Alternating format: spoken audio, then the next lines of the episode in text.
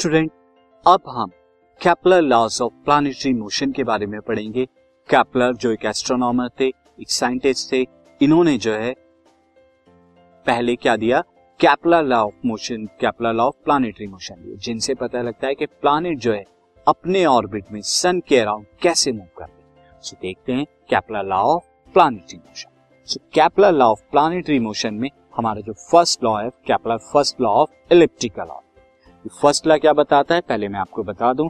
The planet revolve around the sun in an elliptical orbit जो planet हैं sun के around move करते हैं, वो कैसे मूव करते हैं? एक elliptical orbit with the sun यहाँ पर सन एस जो है, वो क्या होता है? Situated at the one of the two foci since ellipse के अंदर दो फोकाई होते हैं तो उनमें से किसी एक फोकाई पर जो है सन का so as you can see here there यहाँ पर जो है सन है एंड यहाँ पर जो है प्लानिट है. इज़ अ प्लानिट मैं से is a planet so planet जो है, ये क्या करता है?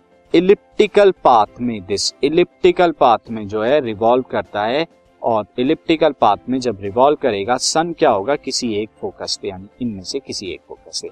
इसे हमें नार्च करके देखते हैं इमेज को सी तो यहाँ पर जो सन होता है किसी एक जो है फोकस पर होगा और प्लानिट उसके अराउंड इलिप्टिकल पाथ में मूव करेगा। सो so, ये जो है कैपलर फ़र्स्ट लॉ बताता है।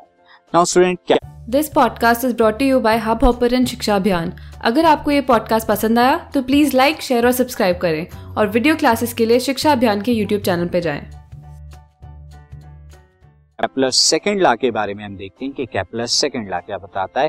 कैपलर सेकंड लॉ कहता है student see this Kepler second law कहता है? This the line joining the planet and the sun line joining the planet and the sun sweeps equal area equal area sweep करती है in equal interval of time यानी equal interval of time में equal area sweep करेगी.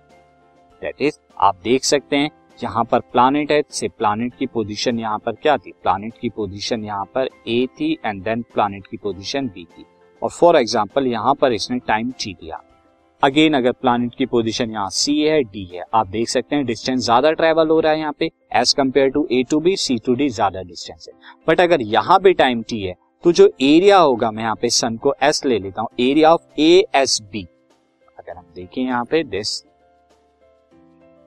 area of area of A S B क्या होगा? A S B equal होगा area of D S C D S C के। क्यों होगा? क्योंकि सेम टाइम में ये कवर कर रहे हैं। तो दैट मीन अगर प्लानिट आप ये भी देख सकते हैं कि प्लानिट अगर करीब में है प्लानिट अगर पास है तो फास्टर मूव करेगा, क्योंकि उसे ज़्यादा डिस्टेंस ट्रेवल करना होगा इक्वल एरिया स्विप करने के लिए।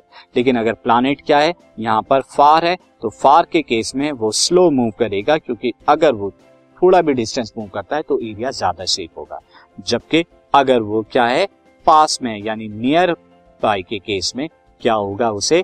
फास्ट मूव करना होगा प्लानिट तो आप कहेंगे, दूर के केस में प्लानिट स्लो मूव करेगा और फास्ट के केस में नियर मूव करेगा. अगर उसे इक्वल टाइम में इक्वल एरिया स्वैप करना है.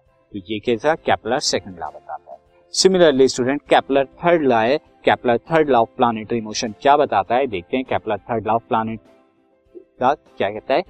Cube of the mean distance R mean distance R ये कितना है? Of planet from the sun sun और का और प्लानिट के बीच का जो मीन डिस्टेंस है आर वो क्या होता है? Is proportional to the square of the orbit period T orbit period T का. समझते हैं कैसे? से देर इज़ अ ऑर्बिट जिसके बीच में क्या है? यहाँ पर हम देखते हैं सन अगर हम देखें रेडियस क्या है? On an average radius R है. किसका? प्लानिट के बीच में और सन के बीच में। सन के बीच में और प्लानिट के बीच।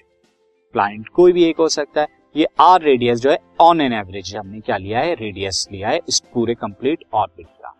और ये कंप्लीट जो है, एक ऑर्बिट प्लानिट जो है कंप्लीट करता है टी टाइम यानी वन रेवल्यूशन जो है टाइम टी में करता है।